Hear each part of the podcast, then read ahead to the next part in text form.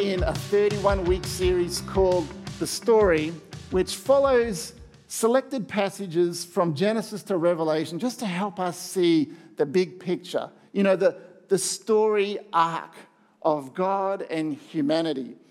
Now, the whole church is reading along one chapter at a time. So, if you're new to Hills this week, you're really welcome to join along. We are up to chapter seven.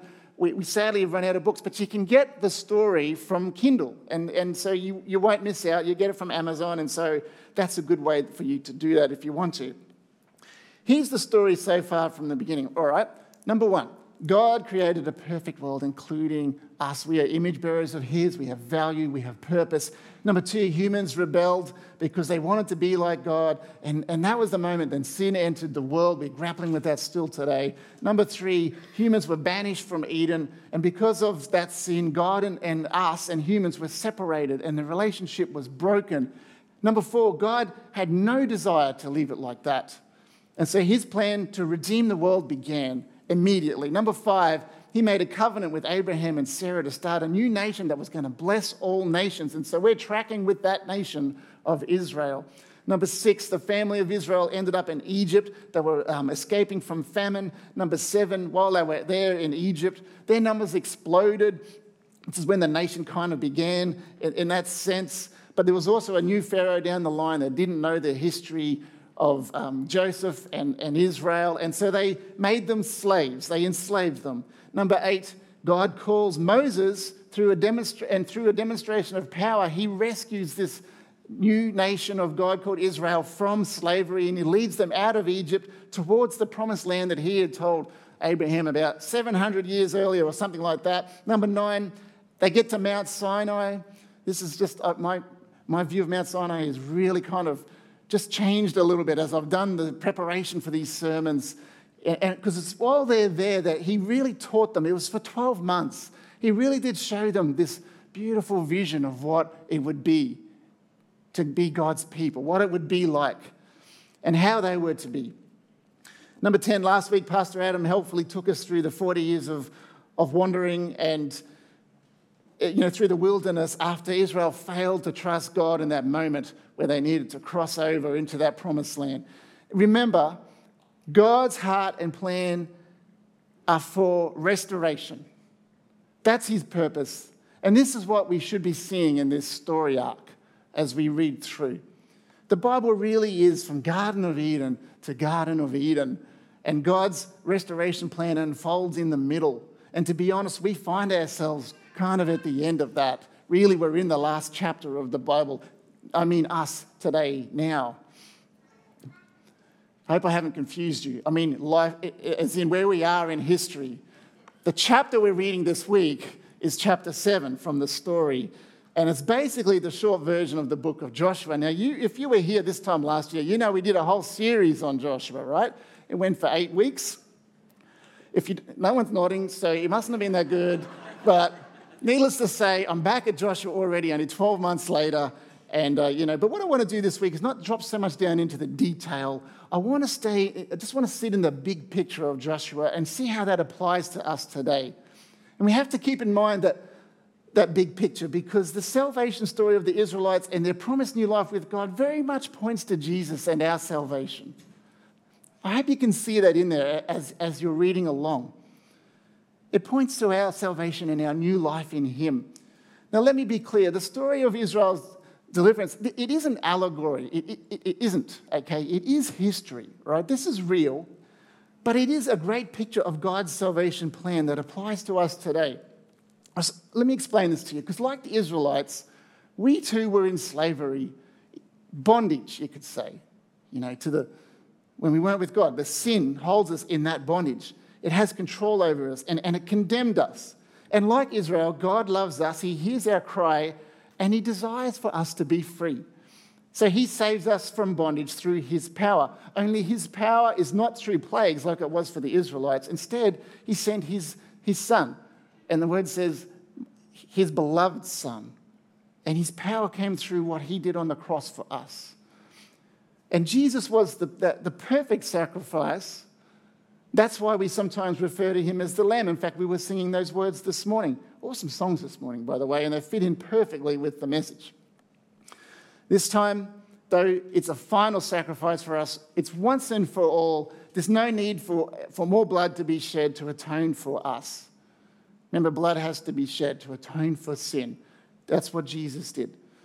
Just like God defeated once and for all all the Egyptians at the Red Sea, you know, so that the Israelites they, they could have that real freedom from their enemies. They didn't have to look back over their shoulders anymore and worry. God defeated them at the Red Sea. It's the same for us. We too now live in freedom. God has the, the victory over the devil, over the power of sin, and, and the, at the, that's what happened at the cross. And that freedom is for us to, hate, to take a hold of now and live in. Can you see the stories that align? Like the Israelites at Mount Sinai, God gives us his instruction on how to live for him.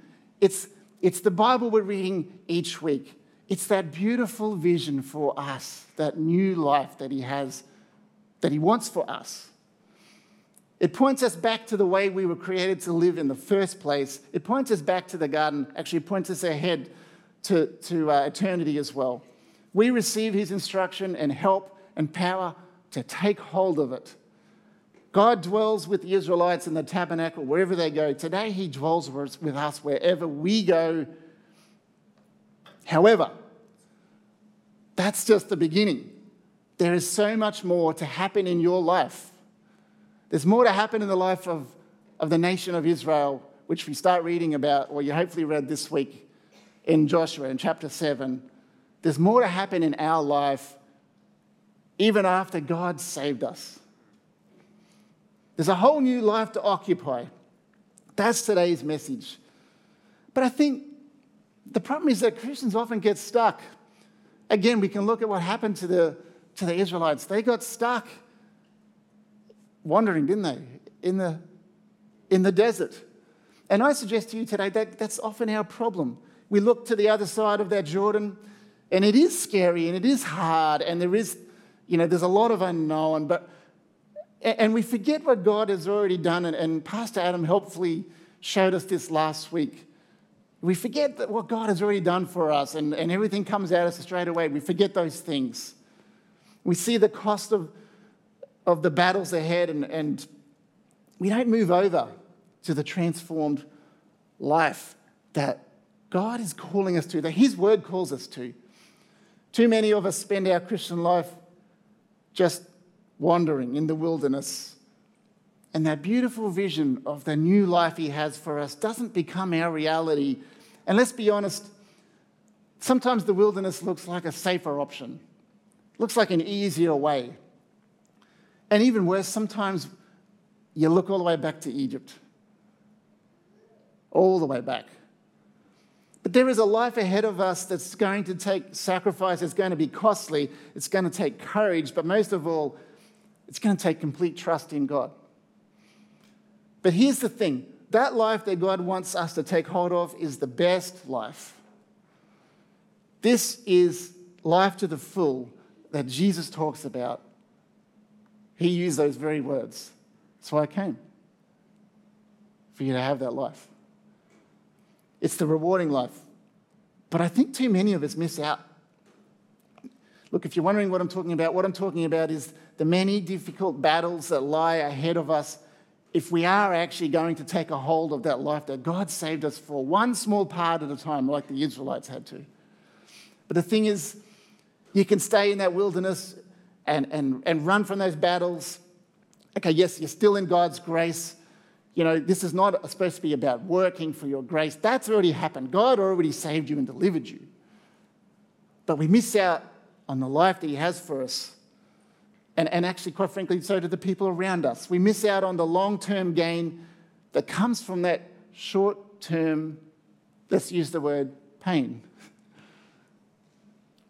These battles are varied and there's a lot of them. And I wrote down a few today that just came to mind this week when I thought about it. What are the battles that I have to face? And I hope they help you today. These are the new life battles to conquer. The first one is the one over selfishness and pride. This is a big battle. And, and it's, a, it's probably a familiar point. You think, Nathan, you keep preaching on that point. Well, when we get it, I'll stop, I guess. Otherwise, we'll keep preaching. To be honest, the vision God gives us in His Word and the example Jesus showed us of perfect love for each other starts here. Because the love God asks for us is not focused inward on me, it's really focused outwards on others. It's, it's radically different. This is the thing, it's radically different from our natural human selfish state. It's the big one. And this battle, to be honest, isn't won in a moment. You know, this is not a Jericho battle that just takes seven laps around and the walls fall and we're done. This is a lifelong one. It, it actually requires you to spend time on it. it. You actually have to think about it and process why this is the way I am and how I can change. It actually requires sacrifice from you. It requires putting others ahead of us. It requires us not having to be right all the time. Isn't that one a hard one sometimes? Don't we just love to be right? Yeah. it requires us to submit to each other and actually just be okay with that. Um, I am talking husbands and wives. Yes, I'm talking everyone, though. It requires us to not have to be first or second or even third. This is not merely sucking it up and staying quiet.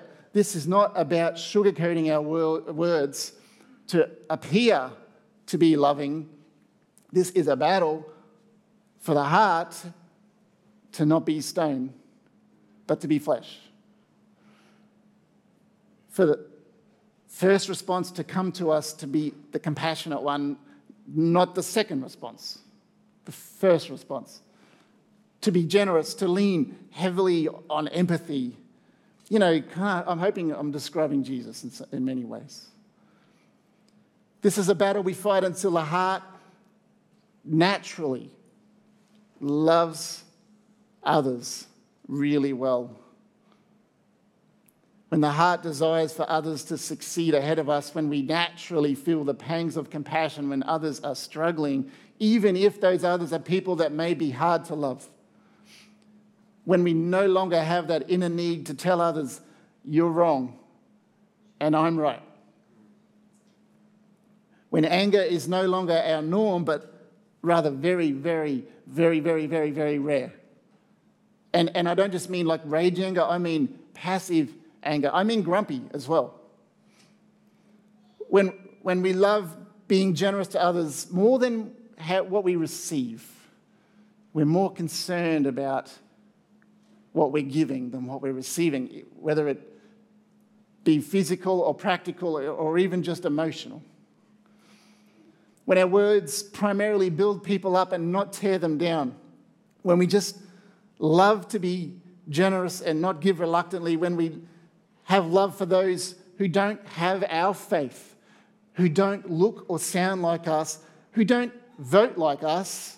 That one seems to be a hard one these days, who don't agree with us, even perhaps even people who may, may be opposed to us. That this is a battle for each and every one of us that God points to in the new life that He has for us. And it's a battle, I'm just telling you now, it can be won. But remember, I said it's a lifelong thing. Because when we defeat pride and selfishness, the, vis- the beautiful vision God has for his people, it, can, it becomes reality. True loving relationships and true loving communities, they shine brightly in our dark world. And doesn't this world need light at the moment? And the life to the full Jesus has planned for us is not just a vision, it's not just a pipe dream, it's not just what we say to each other when we read the word and agree, yeah, yeah, yeah, that's right, that's what we need to be. It actually is real for us. And I assure you, this is a lifelong quest that I am still on. But I think it's a good one and it's, and it's a worthy one. Just this week, I had a moment when someone lovingly pointed out a blind spot in me that maybe I didn't realize. And inevitably, that selfish part wanted to be defensive. That's sadly the first thing that came up. That selfish part just wanted to be hurt. The battle began. And the reasons why I was right surfaced to my mind, and maybe some leaked out of my mouth. But I, have had to learn the hard way that these unexpected battles can be amazing opportunities. And so I took a deep breath. I started praying and asking God to show me, is there something in this? And, and He did, and there was. And it is really hard because that selfish part that we're talking about keeps saying, What about me? Don't you know I do good? This hurts. It feels unfair. I'm going to push back, or worse, I'm going to run away. The wilderness looks real good at that moment. But the truth was, continuing down that way would be a battle lost. Do you see what I'm saying? the, the life to the full would be diminished. So, with God's help, I move forward. I slowly accept this blind spot in my life is real and reach out and love and start to use this new awareness and, and, and bring some healing and let love flow. A, a battle for me. It will probably take some time, but I can see I can see hope in this. I can see the victory. Notice I'm not having victory over somebody else or something that's coming against me. I'm having victory on this one, of this battle right here. God is shaping me through these moments, and it was hard, but it's so good. The second battle is addictions and, and sin in our life. And the reason God hates sin is because firstly, it generates distance between us and Him, and second, it just holds us back from the life He wants for us. You know, we might have this picture of God that He's just standing there with that big ruler ready to whack you all the time, and He's getting some kind of joy out of that, and He's not. He just wants you to have the, the life that, he, that, of that beautiful vision that He gave us in His Word. It hinders us and God doesn't want you hindered. And you know the battles in your life around this. Some of the sin in your life probably flows from, you know, maybe that first one we talked about, pride and selfishness. So start there if that's you. But if you found yourself stuck in patterns, God's pointing to that battle in your life and asking you to take it on with Him because with His help, all things are possible. And I might add, He's given you the help of the church when the church is doing really well and it's healthy, it can be a beautiful thing when you're struggling. Can I just say, this is not a church that's here to heap shame on you. We're not here to condemn you. We've all battled with our, our addictions and, and these things in our life in varying ways. We are in this together. That's the way I want you to see us and me. We're in this together. We're here to support each other, to help each other, to encourage each other, and yes, to lovingly hold each other accountable at times because we see the joy in winning these battles and taking ground in our, in our new life with God. Sometimes we slip backwards, sometimes it's too hard, and I understand, but let's not go back to the wilderness. The Bible doesn't call you to confession and repentance to heap shame on you and condemn you. This is about real transformation and the, the best life that God has in store for you.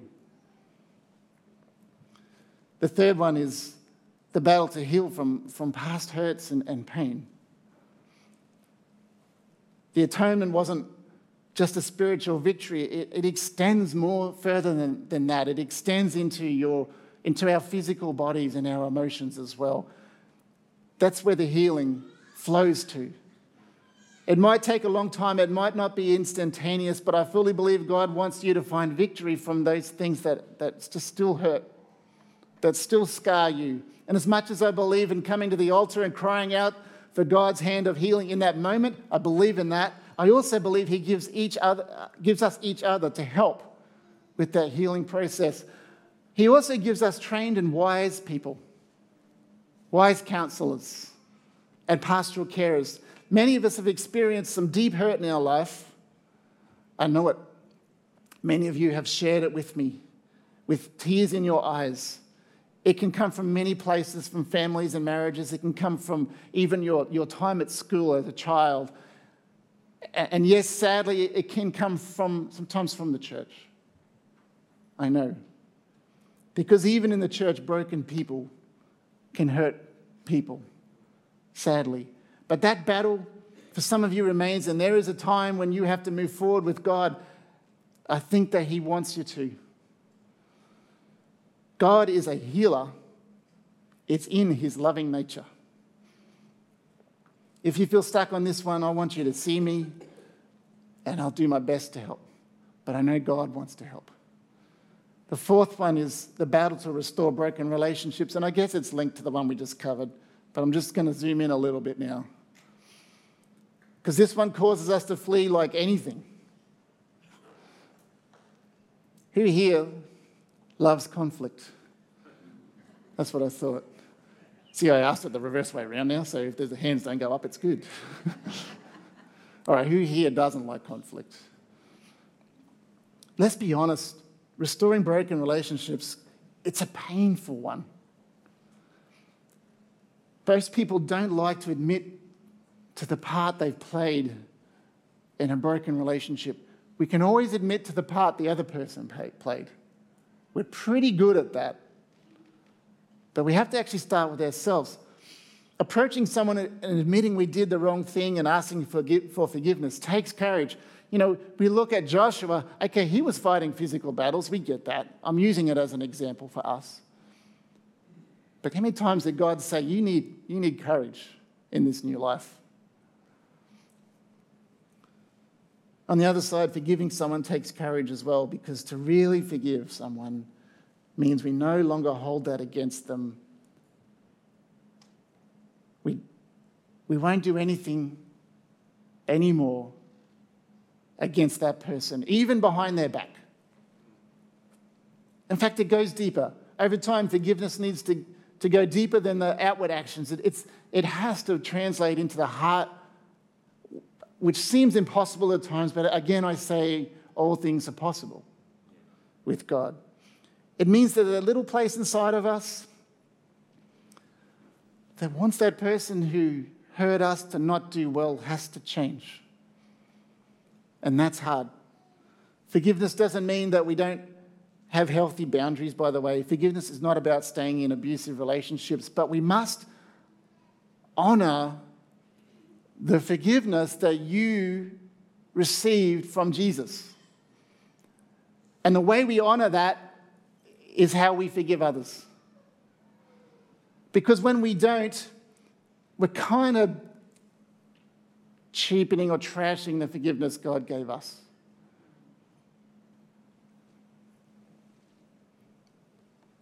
You know, who are we? Who are we that God would forgive me so quickly and graciously that I wouldn't pass that back to others? To quote a young Swedish girl, how dare we? There are many other battles, of course. You'll move on from one to the next for most of your life. But as you move with God and overcome each one, you do take ground. You do find peace in your life. You do find that new life. You do start to realize the, the beautiful vision that God has for his people. The Israelites had to face dozens, perhaps even hundreds, of small battles to fully take hold of their promised new life. Uh, it's the same for us. There's a thousand small battles ahead of you, just one at a time, to take on that new life. And you know, I hope you're seeing, you understand what I'm saying. I'm not talking about battles where we're putting the sword out to people. I'm talking about the, the life that Jesus painted for us. So, what are some of the practical lessons from Joshua that can help us? Because Joshua discovered, as Moses did, that God's way is the answer. The people kept trying to say, No, we want to do it our way. And God kept saying, No, For goodness sake, do it my way and you'll find something. So, point number one here, when we look at the practical lessons, is God's way is the life of obedience. Here's what it says in Joshua chapter 1, and, and I think Mark quoted from Deuteronomy this morning, is similar words Be strong and very courageous. Be careful to obey all the law my servant Moses gave you. Do not turn from it to the right or to the left, that you, that you might, might be successful wherever you go. And again, I ask you to see a picture of a God who wants the best for you, and this is why he gives you the way. And he says, follow it. Even if we don't always really understand, when God says we go, we go. When he says don't, don't do that, we don't do that. When he says that desire you have is not from me, you know, it's coming from a sinful place in you, we don't embrace that desire. Even when it's really hard, and yes, even when the world says you can. God's way is always the best way. Look, church, we've committed to Jesus. That means we're submitting to Him completely for life. We don't pick and choose because He knows best. This means we do sacrifice a lot of the ungodly parts of us, the ungodly desires for His. This is not complicated, it's His way in every way. That's the first lesson from Joshua in winning those battles. And you know, if you read it this week, there were some who didn't follow what God said and it backfired on them. Number two, God's way trusts him with, for the impossible. The Israelites, they were kind of like a, a bit of a ragtag group of people facing really advanced arm, armies and well fortified cities and stuff like that. They really had no business winning these battles. But from any person's perspective, this was an impossible task. You know, there's this really, really good moment in one of the battles where, when Israel was facing five armies coming against them. And Joshua prayed a really bold prayer. He asked for the sun to stand still and to enable them to complete that battle before the enemy could escape. And God answered. And I have no idea how God did that. I had to think about that because for the sun to stand still, we know that actually the earth stands still, right? I don't know how God did that. Thankfully, He's God. So we don't have to worry too much. But in Joshua 10, here's what it says The sun stopped in the middle of the sky and delayed going down about a full day. There has never been a day like it before or since. A day when the Lord listened to a human being. Surely the Lord was fighting for Israel. And I just wonder, I just wonder, how bold are our prayers? You know what I mean? sometimes I feel like I hold back or we hold back because that's not, that's just too much. I can't see God doing that. So I'll just pray this one that I can see Him doing. God, I'd like a car park right now. That seems possible, right? But look at this prayer from Joshua. I mean, come on. That's a bold prayer, isn't it? I just wonder how we pray for our families and how we pray for our ministries, how we pray for the church. How bold are our prayers? I confess sometimes I pray bold prayers that I'm too scared to share with people because I'm worried they're going to mock me over them. Maybe I need to start praying them out loud with you guys as well. Okay. I think I got a deal. I just wonder if we sometimes we don't have because we don't ask. I read that somewhere. All right, number three, we have a secret weapon. And it's not Jonathan Southwood.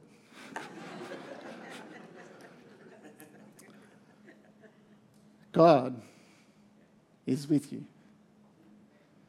Joshua 1 9, have I not commanded you? Be strong and courageous. Do not be afraid. Do not be discouraged, for the Lord your God will be with you wherever you go.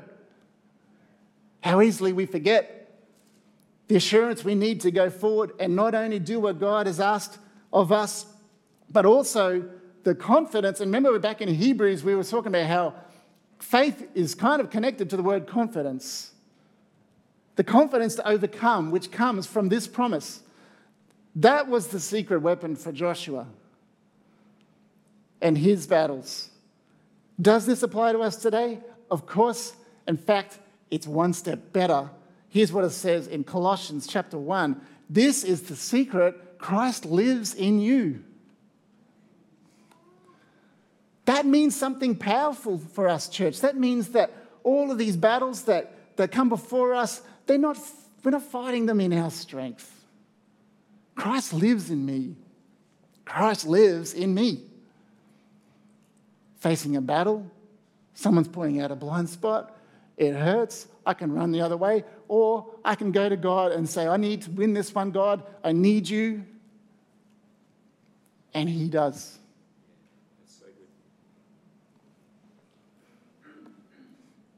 Before Joshua took on Jericho, here was God's reminder. In Joshua 6, the Lord said to him, See, I have delivered Jericho into your hands, along with its king and its fighting men. Before they lifted a finger, God had already won that battle. Many battles lie ahead of us, but never forget the big picture, the big war, that's, that one's won. That one is already won. I know it doesn't feel like it sometimes, but Christ has already defeated sin and death. And now we're racing towards that final day when He returns and He ushers in a new heaven and a new earth. We already know the outcome. We already know the outcome of that war. That should give us confidence in our battles. Satan's going to be banished. We won't have to. We won't have to, uh, you know, weep as we watch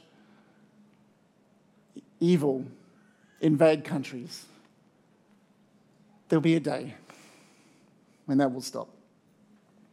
Sin will be banished. In the meantime, God is redeeming and restoring us out of our fear, out of bondage, and into that beautiful vision of a new life with Him right here, right now. And my question is will you take it or will you wander?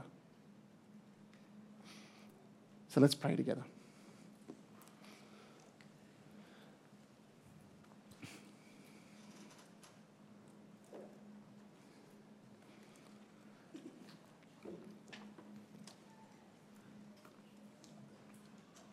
Lord, we, we just glimpse that beautiful vision that you have for your people. And you've provided the way. You did the impossible bits, Lord. But we still have to step over and, with your help, Lord, overcome. So, Lord, with that confidence and with trust in our hearts, I pray you just bring to mind now what's the battle, Lord, that you want us to, to face with you. Starting with us, Lord. Which part of me have I pulled back from? That you want to change.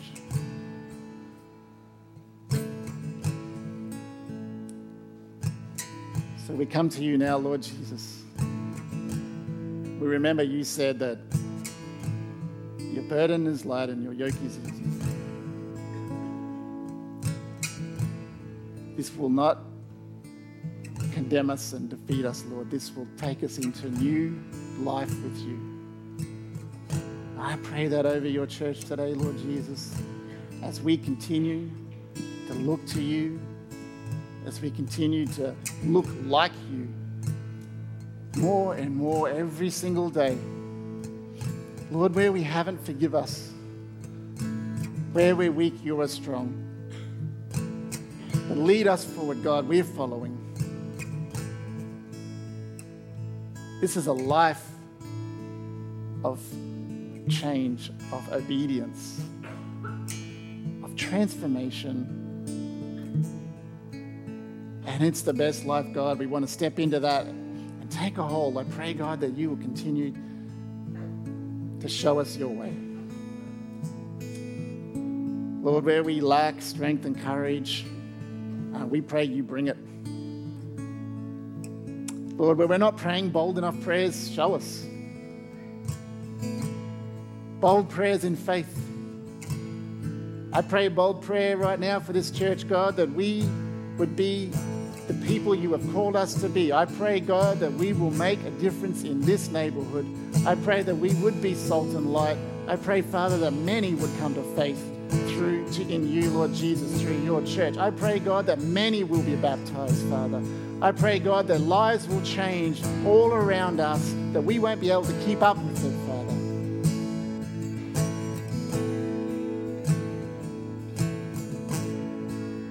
Lord, we pray for the ones who have turned back to Egypt today. We know, God, you're waiting at the gate like the prodigal son, ready to embrace me again. We pray, God, you lead them back to you, Lord Jesus. Because they are loved by God and the people around them. Amen.